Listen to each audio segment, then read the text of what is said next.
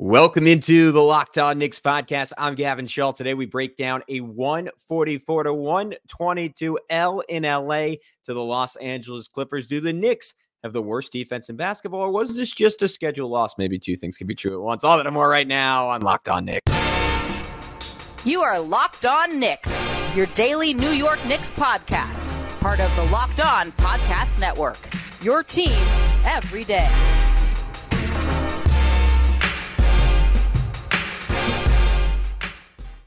You are locked on Knicks, and this episode is brought to you by Prize Picks, the easiest and most exciting way to play daily fantasy sports. Go to prizepicks.com slash locked on NBA and use code all lowercase locked on NBA for a first deposit match up to $100. I want to thank you for making Locked On Knicks your first listen today and every day because we're now available on all platforms. That includes on YouTube, so you can check us out on the video side of things. Be sure to subscribe and hit that notifications bell to make sure you never miss an episode. And then do the same on the audio side because I would really like you. But if you want me to love you, you got to subscribe to our subtext. Uh, that means we will text you before and after every single Knicks game and additional thoughts as rumors and news pop up and uh, just analysis that comes to my brain. And you can text us and ask any questions you have on the team. So just subscribe in the link in the episode description. But who's talking to you? I'm Gavin Schall, favorite play by play broadcaster's favorite play by play broadcaster, coming to you live from Phoenix, Arizona, where the, the one perk of that is I got to enjoy this game on mountain time. So, unlike those of you who suffered and stayed up till 1 a.m., I suffered and stayed up till just 11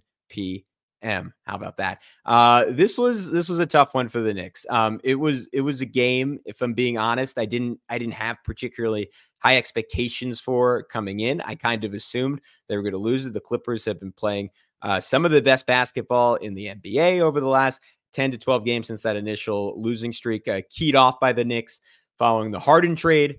And uh, New York was coming off an emotional victory against Phoenix, uh, playing on West Coast time. Um, for them, again, they're playing this game until one in the morning. And uh, yeah, Jalen Brunson probably wasn't super likely to replicate that 50 point effort from a night before. And, and if, if you watch the beginning of this game, the Knicks were well in it. It was it was 35 33 at the end of the first quarter. Um, the Knicks were, were leading late in the second quarter.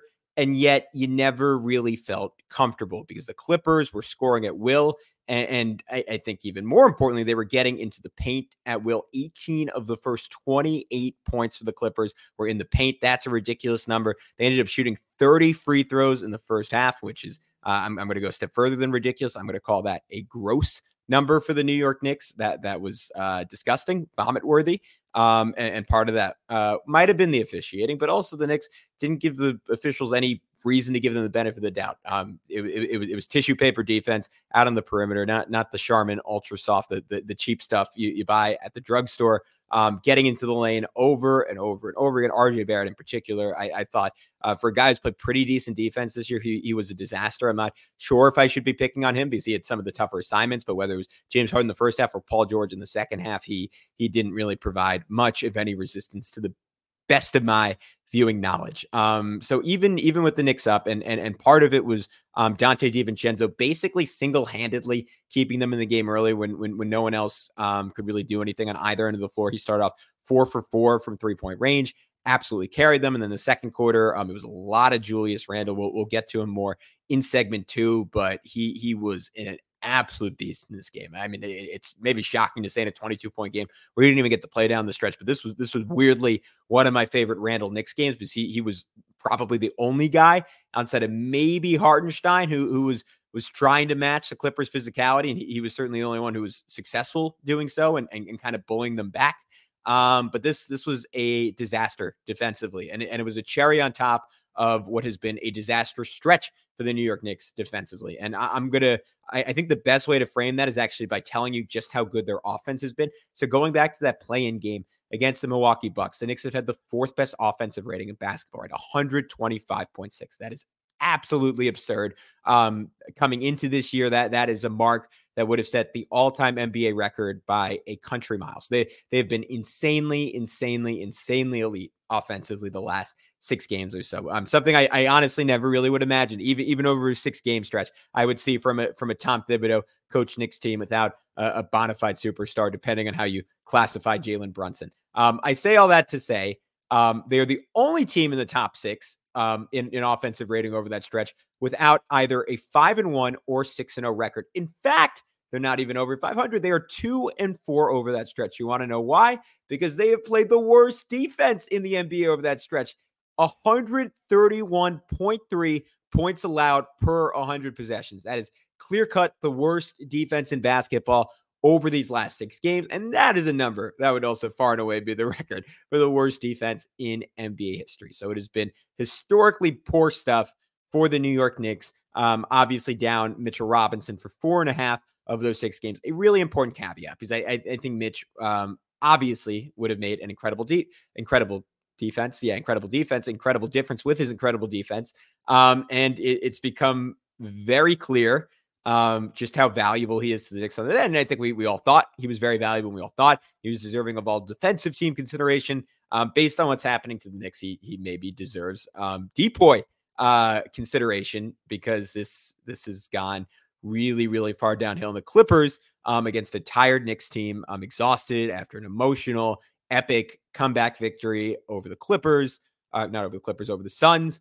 Um, this Clippers team was was ripe to take advantage of the Knicks' weaknesses, and and boy, did they ever! Um, just a lot of size on the perimeter, and and, and things uh, got even darker when eight minutes into his run, Josh Hart was ejected from this basketball game, picking up two quick fouls, arguing two two quick techs, excuse me, arguing a call, and the Clippers on a back to back were just about the last team the Knicks would want to see. Maybe the Celtics, maybe the Bucks, maybe the Nuggets, all in that conversation. But the, these Clippers are. I'm I'm gonna I'm gonna ask for a mulligan on it. I was dead wrong about the James Harden trade. I, I thought it was. I I didn't think it was to be a disaster, but I also wasn't particularly high on, on what the Clippers were going to be. And if if you for some reason didn't watch this game, if you watch them in general, they are freaking scary. Um, they they are big.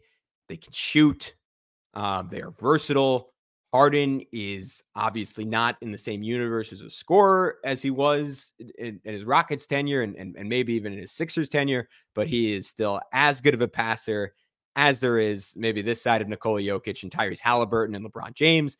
Um, in the NBA, he, he is a basketball genius and, and he shredded the Knicks throughout the first half. And, and then um, second quarter, Third quarter, fourth quarter, it was Kawhi Leonard and Paul George. Those two guys combined for 61 points, 11 assists, 11 rebounds, shot a combined 23 of 34 from the field, eight for 12 from three point range, seven to seven from the line. Um, it was it was a masterclass, and I think what what was most concerning about it was the fact that the Knicks, I, I don't even think played with terrible effort defensively. They certainly didn't play with great effort. There, there was nothing um, particularly exceptional out there, but they played with fine effort. And, and it was just without Josh Hart, without or outside of those eight minutes, um, without Mitchell Robinson, they didn't have anything close to the personnel to stop this team. We, we, I, I've, I'm not even going to say we. Um, I, I've said it uh, over and over and over again on this podcast. Um, it, the Knicks' lack of size stands out against certain teams, whether it's the Celtics, whether it's the Pelicans, a little bit against the Timberwolves, and oh so much last night against the Los Angeles Clippers. They are small on the perimeter, and there are very few players in the league better equipped to take advantage of that than Kawhi and Paul George. And, and last night they did over and over and over again. Even Russell Westbrook at times was was bullying Jalen Brunson or bullying Immanuel Quickley. Ivica Zubac was was was torturing Jericho Sims to the point that Tom Thibodeau had to uh, put a put a grenade into his normal rotation and, and sub in Isaiah Hartenstein just five minutes into this ball game, which which if anyone who's watched Tom Thibodeau knows he does not want to mess with his typical rotation. He does not like adjusting on the fly. So this was a disaster of a game defensively. The Knicks quite this bad on that end of the floor? No, I don't think so. I think things are going to normalize. Teams have shot exceptionally well against them from three point range. They've made a lot of tough shots over this stretch that the Knicks have had relatively good contests on. But because of their lack of size, because of no Mitchell Robinson to, to make miracles happen on the interior, um, there are going to be nights like this, particularly against the best teams in the NBA. And that is very, very worrisome because obviously Mitchell Robinson is not coming back anytime soon. On that somber note, uh, we will take a very quick break. Um, but when we come back, we are going to continue talking about this one and in particular, Julius Randle um, and how he was a shining light in an otherwise uh, dismal performance for the New York Knicks. But before we get to that, I wanted to tell you guys about our good friends over at Prize Picks. So you might be asking yourself at home, what is Prize Picks? Well, Prize Picks is the largest daily fantasy sports DFS platform in North America with the easiest and most exciting way to play DFS. It's just you against the numbers instead of battling thousands of other players, including pros and sharks. You pick more than or less than on two to six player stat projections and watch the winnings roll in. So that means, uh, you know, the people out there, you, you probably have one in your life, but for the guys who went to an MIT or Harvard or some other borderline Ivy League school and study statistics and live in their mom's basement and, and have the capital to put in thousands and thousands of daily fantasy entries. Um, and you're that you're inevitably going to lose to, uh, you don't have to worry about those guys with prize picks. That is the beauty of it. Um, and and they also offer you the opportunity to play along celebrities, which I think is really cool. If, if you want to play along guys like rapper Meek Mill and comedian Andrew Schulz, you can now do so in the community plays under the promos tab of the app to view entries from some of the biggest names in the prize picks community each and every week. Prize picks even offers a reboot policy so that your entries stay relevant even if one of your players gets injured for football and basketball games. If you a player exits the game in the first half and does not return the second, that player is re If you guys have ever done daily fantasy or regular fantasy sports, you know, one of the biggest frustrations is having the perfect pick and uh, having it not work out for a reason out of your control, such as an injury. Um, prize picks, again, you don't have to worry about that because they are the only daily fantasy sports platform with an injury insurance policy. So go to prizepicks.com slash locked NBA and use code locked NBA for first deposit match up to $100. Once again, go to prizepicks.com slash locked NBA and use code locked NBA for first deposit match up to $100. Prize picks daily fantasy sports made easy. All right, Julius Randle. Um, I thought he was fantastic in this basketball game. Um, defensively, there were times where Kawhi Leonard uh, was torturing him, but it, it uh, for once it was it was not really because Julius was giving lackluster effort. It was just because Kawhi, um, in my opinion, is one of the top twenty players to ever play basketball, and he's healthy right now, and he absolutely played like it um, last night. And, and, and Julius did his best in that matchup, and it ultimately uh, did not go his way, but I like Thibs trusting him with that matchup. I, I, I think the best way to get Julius playing good defense is to give him a really challenging matchup, someone who's going to be on the ball a lot and have him super duper engaged. Because if we know one thing about Julius Randle, it's that off the ball, it is it is just not going to happen for him. So you might as well have him on the ball and and and dueling with someone, especially someone who's very ISO heavy. But that's more of an aside. What stood out to me um, on the night for Julius Randle was his physicality. And look at the box score, I'm a little surprised. He only had four rebounds, two offensive, two defensive in 31 minutes. Um, I, I, thought he was a force on the interior for the New York Knicks. Um, and it started early. He got this really nice seal early in the game. Josh Hart hit him on this absolute beauty of a pass on, on a night that was very frustrating because of how Hart got kicked out of the game. That was that was just a shining play where just lofted it perfectly over the defender. Julius put it in left hand. Beautiful, beautiful play. Love love watching those two work together. Doesn't really happen enough when they're on the floor at the same time. Um, had another really awesome play to keep a ball alive to knock it back to Isaiah Hartenstein. Um, in transition, he was just a monster in this game at one point, and, and maybe maybe with with the lack of rebounding numbers, that's disproportionately influencing my opinion how physical he was. But at one point, just put a shoulder into Daniel Theis on a night where the officials were, were basically letting both sides get away with anything in terms of physicality. Seriously, I mean, the Clippers had multiple pushes in the second half of this game that didn't get called. Um, Julius was was loving that. Um, he just destroyed Theis with a shoulder. Had another one where he was going up against Kawhi and Russ in transition. Just had a beautiful little step through for an and one. Ended the first quarter with an offensive rebound and heavy traffic, an and one finish over both Kawhi and Ivica Zubac. Was running the floor ridiculously hard in the second half, like like close um the third quarter with two great transition buckets that made you think the Knicks had a little bit of hope before Paul George, Russell Westbrook, and, and James Harden just put this one away at the start of the fourth. Um, but I, I thought a, an awesome, awesome effort from Julius, and and it's not it's not necessarily perfect every single night, but by and large, I I love the basketball he's playing right now. And I didn't I didn't think I'd be saying that seven games in the season. So that that is absolutely a blessing for the New York Knicks. Someone else who I thought had a pretty good game was RJ Barrett, 28 minutes, at least on the offensive end of the floor. Let me be clear 18 points, five rebounds, um, was pretty efficient, seven to 15, two for seven, two for two. And, and it's, it's one of those games from RJ that's totally in the eye of the beholder, right? Because you can you can look at it and say, um, this wasn't I mean, you can just focus on the defense, right? And, and, say this wasn't a good night from him. And that's that's totally valid. You can look at the stats and say, all right, empty calories, like he missed five threes. Um, but I like I like the process from him on the offensive end for the most part. Like another game where he at times made a concerted effort to get to the middle of the floor, to find Quentin Grimes, and and that's really encouraging. We've heard these guys say over and over again, "Hey, like whoever that fifth starter is, um, and, and sometimes referencing Grimes in particular, um, we need to find a way to get them shots. We need to find a way to get them the ball. RJ for two straight games has done that with Grimes. We saw Randle doing it against the Suns, making the extra pass to DiVincenzo. So that was encouraging. Then RJ just like like a deep bag in this game, like had a, had a beautiful double pump layup, had a spinning jump hook over uh, Norman Powell. Um, went right at um, Terance Mann at one point, um, and then hit a big three right as the Knicks were seemingly falling out of the game. Against again, the defense was uh, substandard for RJ. Uh, there's no denying that, but he, he, did some good stuff attacking the rim. A couple of other guys I thought played well. Immanuel Quickley, um, Isaiah Hartenstein. Um, I thought were really good. Donte DiVincenzo, I thought was really good. Um, and I want to get to that in just a sec. But before I do, I want to tell you about our good friends over at FanDuel. So if, if you've been listening to this podcast, you're well aware but FanDuel is America's number one sports book. And as the weather gets colder, the NFL offers stay hot on FanDuel right now. New customers get $150 in bonus bets with any winning $5 money line bet. That's 150 bucks. I have to say it that way because it's a crazy offer if your team wins. If you've been thinking about joining FanDuel, there's no better time to get in on the action. The app is so easy to use. There's a wide range of betting options, including spreads, player props, over unders, and more. I'm looking at that Knicks Lakers line. The Lakers are four and a half point favorites. That's pretty tasty because LeBron James, Anthony Davis, both officially listed as questionable. Now, does FanDuel probably have better information on whether they're going to play or not than I do? Uh, most certainly, given the millions of dollars on the line. But if those guys are out, obviously that's a game the Knicks uh, absolutely could and should win. Uh, that's a risk I'd be willing to make some money on because even if they're there, um, the Knicks are certainly capable of winning a game like that. So visit fanduel.com slash locked on. Um, if you want to put some money down on that and kick off both the NFL and NBA season, FanDuel, official partner of the NFL.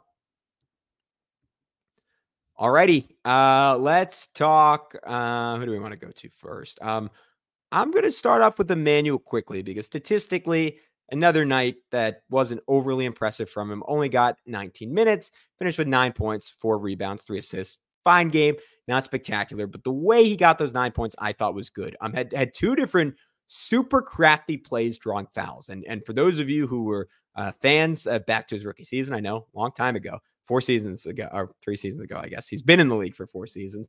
Um, he he was a, a foul drawing savant as a rookie, and some some of the things he did have since gotten outlawed out of the game. Um, but tonight was a little bit of a throwback to that. Um, had a really smart like pump fake to draw a foul, like like jumping into the defender. Um, when there's only one second left on the shot clock, it's just his first or second possession in the ball game. Had another one late where he where he drew one on Paul George, who kind of stuck a hand in the cookie jar. Um, that was just good to see.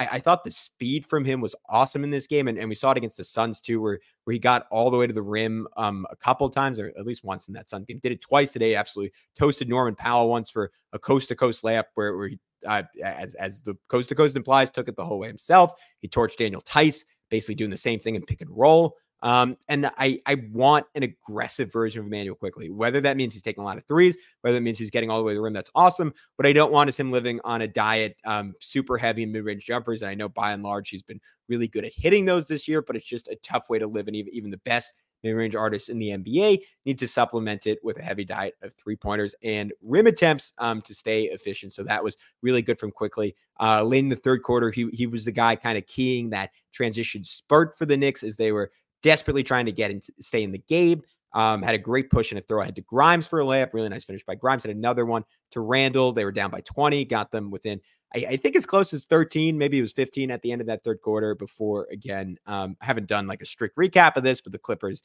uh, just pulled away to start the fourth. Paul George was hitting everything. James Harden was spraying passes out to the perimeter again. Just, just just beautiful stuff. It, it I, I, I honestly, I, I kind of think the Clippers are going to end up being in the Western Conference Finals with with the Nuggets. I, I don't really see another team that I think is is clear cut better than them. I cannot emphasize enough that as poor of a game as this was from the Knicks, the Clippers are really really good. Um, but Isaiah Hartenstein was another guy who um had a really good game. Um, came in super early again because Sim. I, this was not the matchup for Jericho Sims. Ivica Zubac was was destroying him, including just a vicious dunk um, early in this game. Um, and and iHeart, look, he had he had his struggles and and he was getting beat up a little bit with the Clippers getting away with some fouls in the paint, but overall, like he he was probably the best um, non Julius Randle big man on the floor for either team. Um, the pick and roll play for him continues to be really good. Had another uh, super nice sequence with Jalen Brunson, who squeezed in a beautiful past him, who's just super patient, finishing over Daniel Tyson. This is something I've noted the last couple of podcasts, but um, there have been times in the past, particularly when he has come off the bench, where he tends to rush things around the rim. Um, I, I, think Thibs has emphasized the the importance of him being efficient, particularly with Mitchell Robinson out. And I think part of it also is just him knowing he's going to have more minutes and not not necessarily pressing as much. But he's been a lot calmer around the rim. He's been taking his time and he's been aware of his height advantage and, and using it. And that that's been really good to see. I, I hope even when Mitch is back, I hope that continues to be a staple of the offense when he's in the game. He's he's a, a, he's not there's nothing flashy about it, but because of his size, because of his skill, because of his effort around the rim, he's a really solid pick and roll big. Um, he keeps trying to throw behind the back passes though that never seem to work out and always seem to to be more likely to just cause some uh, lower lower body groinal pain to a defender than than to get through for an assist. Uh, so that that is something to note. Um, he had a really nice drive on Daniel Theis. That was cool. It, it was a solid game for him. Again, DiVincenzo absolutely cooking to start this game. Um, I I always think back to that national championship game they they won over Michigan. Um, and, and that was honestly the first time I've ever really watched Donte DiVincenzo play.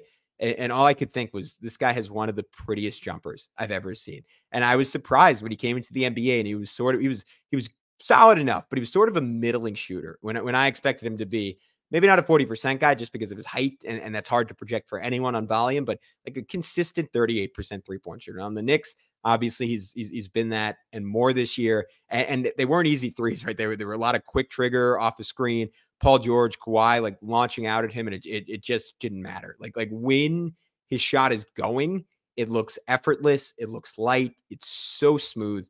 Um, he, he's he's up there with with Quentin Grimes in, in, in terms of uh, just just beautiful shooting motions and, and, and shot trajectories on the New York Knicks. Um, so that was that was cool to see. Kind of fell off a little bit as the game went along, and and obviously didn't didn't really do anything to make much of a difference on defense in this one. Again, Josh Hart I, I thought it was a fun start to him for this game, and and they like if I were to rank the Knicks' most valuable players coming into this one, it's probably Jalen Brunson first, Isaiah Hartenstein second, just because they have no one else at center, Julius Randle third, and then it probably would have been Josh Hart fourth, just because eh, despite the lack of height, he's sort of the one guy with the physicality to compete with a Paul George, to compete with a Kawhi Leonard. Maybe like Quinn Grimes had some decent possessions against those guys.